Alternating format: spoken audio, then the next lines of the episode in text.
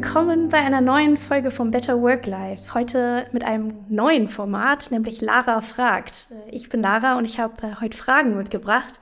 Fragen an inspirierende, authentische VordenkerInnen aus den Bereichen People, Culture und auch Wellbeing.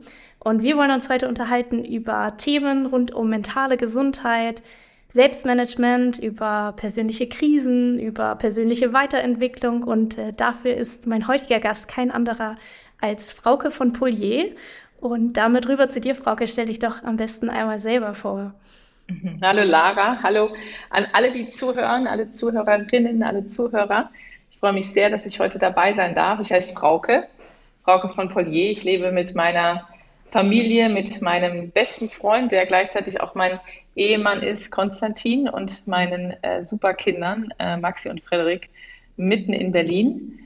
Ich äh, habe lange sozusagen in Berlin bei Zalando gearbeitet, äh, dann bei SAP, jetzt bei Fissmann, bin der sogenannte Chief People Officer. Aber Titel sind mir nicht so wichtig. Ja? Es gibt viele Titel, die ich habe, Mama und Schwester und Freundin und Coffee Snob und was alles dazu gehört. Und ich freue mich, Lara, dass wir genau über diese Dinge sprechen können. Ne? Was ist beruflich, was ist privat, äh, was ist mit Entwicklung, äh, was ist innen und was ist außen. Ja, total schön, dass du da bist. Fracke, du bist äh, letztes Jahr äh, CHRO äh, des Jahres 2022 geworden. Und als ich äh, dich gefragt habe, ob du, ob, oder als wir über den Podcast hier gesprochen haben, hast du gesagt, dass du den Begriff HR nicht verwendest. Und das fand ich spannend. Ich habe damals nicht gefragt, warum, aber mich interessiert, warum. Äh, warum? HR ist aus zwei Gründen für mich eigentlich ein Begriff, der meiner Meinung nach überholt ist. Und das eine ist, dass HR steht ja für Human Resource, ähm, die humane Ressource. Und die Art und Weise, denke ich mal, wie wir auf Organisationen, auf Arbeitsweisen schauen, ist, dass der Mensch im Mittelpunkt steht. Und dass eben auch gerade in einer Welt der Digitalisierung es darum geht, dass es um Menschen geht, die in der Mitte und mit Technologie arbeiten. Und das ist für mich etwas, warum ich immer sagen würde, ich arbeite im People-Bereich oder ich bin Chief People Officer. Ich mag auch People und Organisation. HR gehört für mich, der Begriff eben, ja, es ist für mich überholt. Und das Zweite, warum ich äh, es immer sch schwierig finde mit HR, HR hat auch viele Bilder, die da dran hängen, also so Administration und irgendwo im Hintergrund. Und ich glaube, es ist einfach so wichtig, dass Menschen nicht in den Hintergrund gehören, sondern nach vorne gehören und ins Zentrum gehören. Und das sind die beiden Gründe, warum ich, warum du mich nie HR sagen hörst. Cool, das finde ich, ich, ich mag klare Meinungen zu, zu Themen. ähm, da, wo Menschen zusammenkommen und zusammenarbeiten, ähm, sind ja auch immer Emotionen dabei. Ähm, und eine, eine Frage, die ich für dich heute mitgebracht habe, ist, wie stehst du zu dem Thema Emotionen am Arbeitsplatz? Äh, gehören die an den Arbeitsplatz? Wenn ja, wie viel? Oder wenn nein, warum?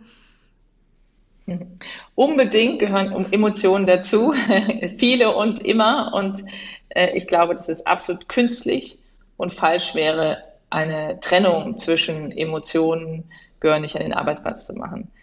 Was deine Frage wahrscheinlich beinhaltet, ist diese Frage danach, inwie, inwieweit man emotional, ja, inwieweit man seine Emotionen und Gefühle zeigen darf und zeigen sollte. Na, das ist wahrscheinlich ein Stück weit, was dahinter steckt. Und für mich persönlich gibt es eigentlich zwei Arten, ja, Gefühle ähm, zu zeigen. Und die für mich richtige Art ist zu sagen, ich habe die Gefühle, ich habe einen guten Zugang zu meinen Gefühlen, ich bin ärgerlich, ich freue mich, ich bin traurig, ich bin passioniert, leidenschaftlich, ich möchte etwas bewegen, gestalten oder ich fühle mich jetzt gerade äh, fremdbestimmt. Also alles, was da an Gefühlen ist, diesen Zugang zu meinen Gefühlen zu haben, halte ich für extrem wichtig und speziell wichtig, auch mitten in Situationen, in Arbeitssituationen. Dann ist aber die Frage, agiere ich aus den Gefühlen, also handle ich aus den Gefühlen? Und das ist so für mich der Teil, wo ich einen Unterschied mache und es auf Englisch sehr schön ähm, zu beschreiben. I can react, ja, ich reagiere aus den Gefühlen, ich ärgere mich und reagiere. Oder ich kann respond, I can respond. Ja, ich kann sozusagen das Gefühl erkennen, verstehen und nutzen, um dann entsprechend äh, das Richtige zu tun. Und für mich der Unterschied zwischen React und Respond, der entscheidende Unterschied zwischen dem richtigen Weg, ja, I respond, äh, versus dem für mich oft schwierigen Weg des React, weil die Reaktion oft dazu führen kann, dass du wiederum andere verletzt, ja, oder andere damit sozusagen ähm, äh, ja nicht gut behandelst. Und ich glaube, da muss man nachgeben. Deswegen absolut Ja zu Emotionen, absolut Ja dazu, die Emotionen zu kennen, absolut Ja dazu, Emotionen zu nutzen und Nein dazu, zu reagieren. Cool, danke. Ähm, wenn du so auf deine Zeit, also wie nochmal einen kleinen Themensprung ähm, zurückschaust, du hast eben schon gesagt, du hast, äh, bist in Berlin, du hast äh, im Familienunternehmen, Familienunternehmen Otto gearbeitet, du warst hier in Berlin bei Zalando, McKinsey, SAP, jetzt äh, Fissmann. Ähm, was treibt dich an im Alltäglichen? Was äh, gibt dir die Motivation für diese verschiedenen äh, Schritte, die du gehst und auch für die Herausforderungen, die da auf deinem äh, Weg liegen? Als Familie, mein Mann und ich, wir haben so ein, für uns eigentlich so entschieden, dass wir ein Leben leben möchten, ja, wo wir im Grunde mehr reingeben, als wir rausholen, dass wir ein Leben leben möchten, was ultimativ äh, einen positiven Beitrag ja, zu den auch zu den, zu den großen Problemen der Welt gibt. Ja. Und ob das als Eltern ist, ja, gegenüber unseren Kindern äh, einen wirklich positiven Beitrag zu leisten, dass das Erwachsene werden. Wir sagen immer, wir, äh, wir erziehen keine, oder we don't raise, we don't raise children, we raise adults. Ja, also da so einen Beitrag zu leisten. Und das gilt natürlich bei mir jetzt genauso für, für Berufsleben, dass ich sage, okay, ich möchte eigentlich Teil von etwas sein, wo, große, wo die großen Probleme der Welt gelöst werden und da einen Beitrag zu leisten. Und das treibt mich an. Und sei das in einem, in einem Zalando, wo natürlich durch die Art und Weise, gerade auch in der Zeit, ich war bei Zalando von 2011 bis 2010 bis 2017, von 200 auf 14.000 skaliert und das und damit natürlich eine ganz große Disruption in der Art und Weise Onlinehandel, äh, Mode, ähm, Plattformgedanke, Nachhaltigkeitsgedanke, sehr, sehr viel da eben auch mein Beitrag zu dass heute ganz anders drüber nachgedacht wird. Ich habe, sag mal, vor Zalando hieß es noch, naja, Bücher kann man online kaufen, aber so Kleider nicht. Und wenn das dann irgendwie verschiedene Farben, das sieht man ja nicht so richtig. Der, aus der Welt komme ich noch. Und das hat sich sozusagen ganz stark gedreht. Beim Thema äh, wirklich so Klimalösungen, ich meine Heizung und so weiter, muss ich, muss ich dir nicht erzählen, da geht es wirklich um die Energiewende geht es um CO2-Reduktion, CO2-Vermeidung. Und für mich ist es einfach so, wenn ich weiß, dass das, was ich tue, ähm, mit einem größeren Beitrag zu einem echten Problem der Welt verknüpft ist, dann treibt mich das an. Cool, wenn ich mir jetzt vorstelle, ähm, in, in deiner Rolle gerade zu sein oder auch in so einer Skalierungszeit bei, bei Zalando dabei zu sein, ähm, ist wahrscheinlich ein, ein Tag getaktet voll, voll mit Meetings, aber auch wie bei bestimmt vielen anderen, die hier gerade zuhören, die, die dann irgendwo auch abends äh, platt aufs Sofa fallen nach, nach solchen Tagen, gerade wenn man ein Mensch ist, der sich gerne, gerne einbringt und, und entwickelt in diesen Rollen. Ähm, wie, wie strukturierst du deine Tage, damit das nicht passiert? Oder abends hast du Rituale, hast du Dinge, die dir, die dir wieder Kraft geben, damit du zu deiner ja, mentalen Stärke irgendwo auch zurückkommst? Das äh, für mich wirklich Routinen, Strukturen, Rituale ist für mich das A und O, dass ich überhaupt so leben kann, wie ich leben kann. Und ähm, eins der, also und zwar auf allen Ebenen, ob das äh, körperliche Routinen sind, jeden Morgen äh, trinke ich erstmal zwei Liter Wasser, anstatt irgendwie einen Kaffee in die Hand zu nehmen. Das ist für mich ein, ein Ritual. Dann werde ich wach. Das äh, macht mich irgendwie fit und das mache ich seit 15 Jahren. Ähm, und das ist jetzt auch kein Thema mehr, aber ich glaube, dass es einfach eine, eine Art und Weise ist, eine Entscheidung ist, wie ich morgens wach werden möchte. Eine Routine für mich, wenn es um meinen Kalender geht, ist, dass ich sage, es gibt äh, nicht mehr als 50 Prozent meiner Zeit, habe ich feste Termine. Das führt dazu, dass ich große freie Blöcke in meinem Kalender habe. Das ist harte Arbeit, diese freien. Blöcke Führt aber dazu, dass ich den Tag vorher oder an dem Tag tatsächlich dann ein paar Sachen machen kann, die eben in dem Moment hochkommen, wo mich jemand braucht oder wo ein Thema halt mehr Aufmerksamkeit braucht. So eine zweite Routine. Das dritte Thema für mich ist zu sagen, ich möchte eigentlich immer so leben, dass ich nicht Urlaub, dass ich so auf den Urlaub hin äh, warte und dann irgendwie völlig fertig in den Urlaub fahre, sondern dass ich eigentlich ähm, in dem Sinne so lebe, dass ich meine Energielevel über den Tag irgendwie gut halten kann. Das, wie mache ich das? Ich achte darauf, dass ich dann Sport mache. Das ist aber dann auch eine halbe Stunde okay. Und ich glaube, dass das wichtigste Prinzip dabei für mich ist, dass ich, das ist das sogenannte Achiever-Prinzip, ich setze mir tatsächlich relativ kleine Ziele, die ich dann auch schaffe. Also zwei Liter Wasser zu trinken oder dreimal die Woche eine halbe Stunde Sport schaffe ich. Aber ich setze mir nicht Ziele, das sagt, ich mache jetzt jeden Tag eine Stunde Sport und dann schaffe ich es nicht mhm. und bin ich unzufrieden. Also eigentlich klingt das vielleicht komisch, aber viele der Routinen Schön. fangen eigentlich damit an, dass es tendenziell gut schaffbare Ziele sind, gut schaffbar ist. Damit entsteht natürlich irgendwie auch so ein positives Gefühl, Motivierung, Motivation, wenn man es schafft. Und dadurch entsteht eigentlich auch erst die Routine.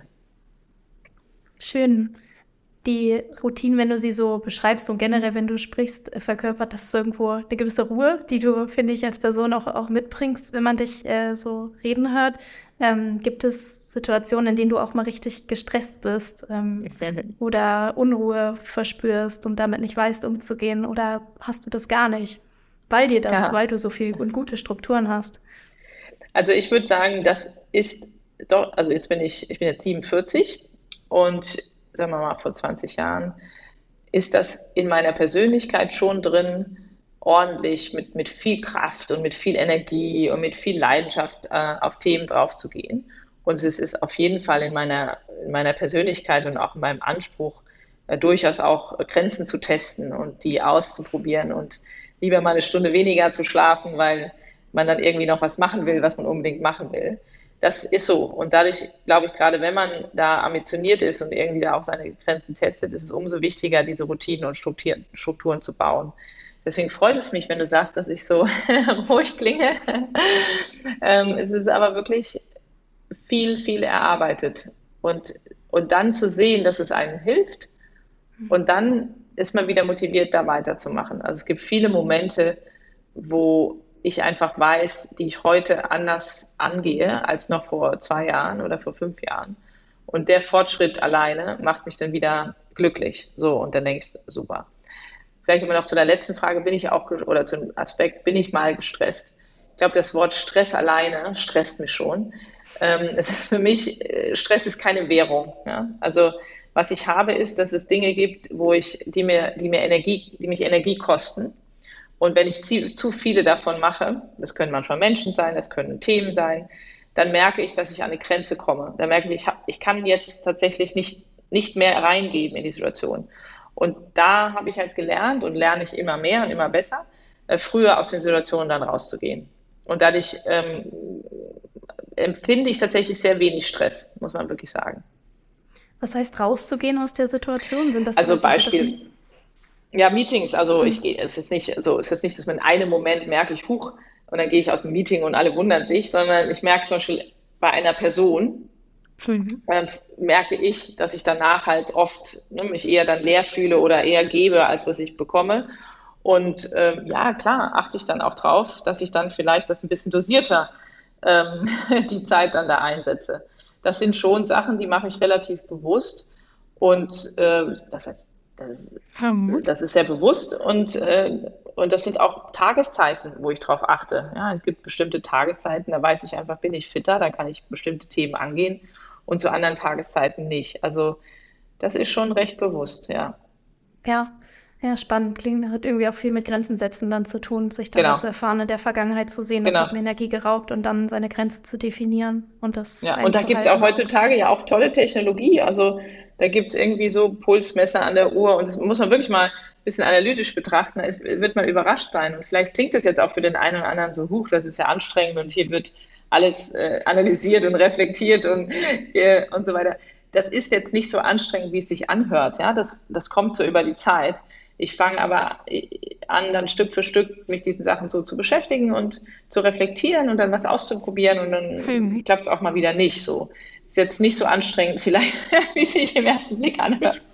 Ich, ich finde, es klingt gar nicht an, also Mal gucken, was die ZuhörerInnen sagen, aber finde ich gar nicht. Genau. Ähm, ein Thema, was, was mich noch beschäftigt, ist, ist so, ähm, das eine ist ja so Alltag und Stressoren, wie geht man damit um? Und dann ist es ja im Leben auch immer wieder, gerade für die mentale Gesundheit, eine Herausforderung, wenn so Rückschläge kommen oder wenn einfach mal wirklich so ein richtig schlechter Tag ist oder manchmal sind es auch Phasen im Leben, wo irgendwie Dinge zusammenkommen, wo man merkt, man, man ist irgendwie nicht mehr ganz in seiner Mitte. Ähm, hattest du, hattest du sowas schon mal oder gibt es, hast du da sonst auch Ratschläge, wie du aus solchen Zeiten für dich wieder rausgekommen bist, was dir da mhm. geholfen hast oder gab es sowas überhaupt schon mal in deinem Leben? Also mit, ich hatte tatsächlich mit Mitte 20 eine Zeit, das war mal so ein ganzes Jahr, da würde ich schon sagen, hatte ich echte, ja, würde man Erschöpfung, also Erschöpfungszustände, Erschöpfungsdepressionen. Und das war aber eine Zeit, wo ich jetzt beruflich, wie sag ich mal, viel gearbeitet habe, aber man kann jetzt nicht sagen, dass das jetzt war, weil ich zu viel gearbeitet habe. Und es, es war trotzdem so, dass ich mich oft erschöpft gefühlt habe. Dann habe ich mich da so ein bisschen mit beschäftigt und habe dann auch in der, ähm, eben auch professionelle Hilfe geholt und habe dann festgestellt, das hatte diese Erschöpfung hatte eigentlich damit zu tun, dass als ich ähm, sechs Jahre alt war, mein Vater gestorben ist und ich irgendwie so, so, so interessant, das klingt nie so wirklich, ja, ähm, das Ganze verarbeitet habe. Und eigentlich lange Zeit, ja, als Jugendlicher, als Kind und als Jugendlicher damit rumgelaufen bin, dass mein Vater nicht da ist und ein Stück weit auch die damit verbundene Vaterliebe sozusagen fehlte.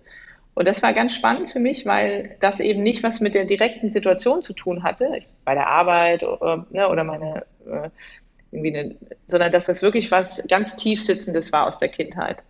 Und das hat mir sehr geholfen, das so, das dann so zu verarbeiten. Danach ging es mir auch besser und dann war das auch gut. Aber die Zeit hat mir natürlich absolut gezeigt, dass manchmal ist es die Situation, in der ich stecke, aus der ich raus muss. Und manchmal sind es tatsächlich tief verankerte Themen aus der Kindheit. Und ähm, deswegen ist es auch tatsächlich so, dass auch gerade Burnout-Situationen manchmal was mit der Abwesenheit von Sinnhaftigkeit zu tun haben, manchmal mhm. was mit einer Prägung aus der Kindheit und manchmal auch tatsächlich was mit der jetzigen Situation.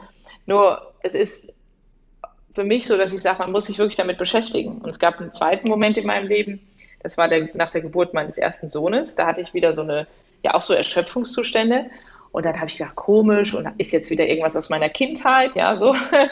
Was, ähm, und da war das eigentlich nur, dass meine, meine Mineralien und Vitamine und äh, Tanks nicht aufgefüllt waren und ich dann einfach so eine Vitamin-Mineralienkur gemacht habe und mir wieder gut ging. Also ob manchmal ist es körperlich, manchmal ist es seelisch, manchmal ist es die Situation. Ich glaube, da muss man ein bisschen tiefer einsteigen, als sofort bei einem Burnout zu sagen, oh, mhm. ähm, ich, mein Job ist schuld oder sowas. Cool, danke fürs Teilen. Ähm, auch gerade stark, dass du, dass du auch sagst, da, da greifst du zu professioneller Hilfe und ähm, ja, und findest, findest immer wieder den, den Ursprung, weil ich glaube, ähm, so häufig ist der Ursprung so verschieden und ist eben nicht ganz einfach nur in Überarbeitung oder ähnlichen Dingen ähm, zu finden. Das ist ein schöner Impuls. Absolut. Ähm, wir kommen so langsam zum Abschluss. Ich habe ähm, noch eine Frage mitgebracht und zwar, was vielleicht eine Sache ist, die du in deinem Leben, egal was, äh, gerne früher gewusst hättest. Das ist eine tolle Frage und äh, alles äh, ist eigentlich die Antwort. Wenn ich eine Sache raussuchen kann, dann ist das wirklich so die Erfahrung, die ich gemacht habe, damit, dass ich aufgewachsen bin ohne Vater, gerade schon kurz erzählt, mit meiner Schwester Britta, mit meiner Mutter. Und wir haben als sehr selbstständige Frauen ähm, und sehr so, wir, ne, wir machen das und wir schaffen das und unser Leben ist sozusagen davon geprägt, dass wir unabhängig sind.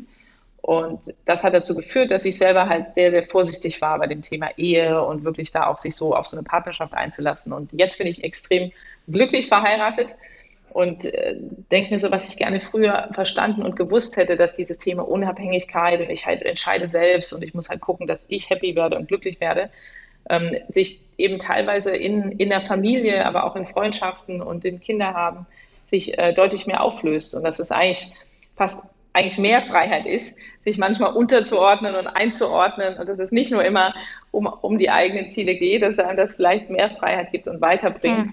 als die als so die Suche nach dem, nach, nach dem Ich und nach mhm. dieser ganz starken, irgendwie, es geht um mich, Zentriertheit. Hm. Und woran, woran hast du das gemerkt, dass dir vielleicht womöglich gerade gerade das, den, kann man sagen, den Sinn im, noch mehr Sinn im Leben gibt? Am Frieden, so am inneren Frieden der dann, der gerade dann kommt, wenn man in Gemeinschaft ist, ne, mit anderen. Ja, wenn man auch, wenn nicht alles so ist, wie man sich vorgestellt hat. Also mein Mann und ich, wir haben sehr unterschiedliche Vorstellungen davon, wie, äh, wie wir leben wollen und wollten. Und ganz vieles von den Sachen, die ich mir anders vorgestellt habe, oder ich hatte mir vieles anders vorgestellt. Und Beispiel, ich wollte unbedingt im Ausland leben und hier hinziehen und da hinziehen. Und wir haben jetzt entschieden, wir sind in Berlin und so ist das. Und unsere Kinder werden hier groß und die haben ein, ein Haus und Garten. Das hätte ich mir früher nicht vorstellen können. Aber jetzt ist es halt so, dass ich denke, ach, das ist wirklich so ein, so ein Frieden, so nach Hause zu kommen. Mhm. Das wäre aber sozusagen nicht passiert, wäre ich nur nach, hätte ich nur nach dem gelebt, wie ich mir das vorgestellt hätte. Ja, das ist schön. Das kann ich teilen zum, zum Teil. Mhm. Da hat man dann irgendwie einen Partner, der, der eine Vorstellung ganz anders ergänzt und man lässt sich von einer viel schöneren Vision nochmal überzeugen. Das ist dann manchmal nicht das, was, ja, was man sich selbst überlegt hat, aber am Ende doch genau. eine ganze Ecke schöner. Cool. Ach Absolut. Mensch, ähm, Frauke, ich bin äh, total dankbar, dich als, äh, als Powerfrau mit auch im Evermood Board zu haben, als Investorin, als irgendwo Mitdenkerin an unserem Produkt und Themen. Und ähm, wollte auch, auch in dieser Runde einmal gefragt haben, was, ähm, ja, was dich damals überzeugt hat, auch, weiß nicht, mit uns zusammenzuarbeiten oder auch in unser Produkt auf unserer Reise Evermood mit dabei zu sein. Also ich werde hier öfter gefragt, wenn es so um das Thema Startup, vor allem bei HR-Tech-Startups, werde ich natürlich öfter gefragt im Sinne von äh, beratende Unterstützung, investi investieren und so weiter. Sicherlich einfach auch stark aus meinem Hintergrund. Und für mich ist eigentlich immer so das Entscheidende, wer sind die Personen, ja? wer sind die Gründer, äh, die die Vision haben und die Vision umsetzen. Und das ist ultimativ, äh, was mich überzeugt, weil ich glaube, es gibt viele gute Geschäftsmodelle. Es gibt, ähm, das Thema ist toll, ne? also alles rund um Health, Gesundheit, Mental Health ist extrem wichtig. Und am Ende sind es aber für mich die Gründer und du eben auch als Gründerin, die ähm, den Unterschied machen. Cool, danke. Es ist total schön, dich hier zu haben. Ähm, ich freue mich, dass wir das machen konnten. Danke für deine Zeit, äh, für die Impulse aus deinem ja irgendwo auch persönlichen Leben. Ähm, ich hoffe, ihr Menschen, die zugehört habt, könnt hieraus etwas mitnehmen ähm, und freue mich, ja, freue mich aufs nächste Mal. Vielen Dank. Ganz herzlichen Dank auch an alle, die zugehört haben.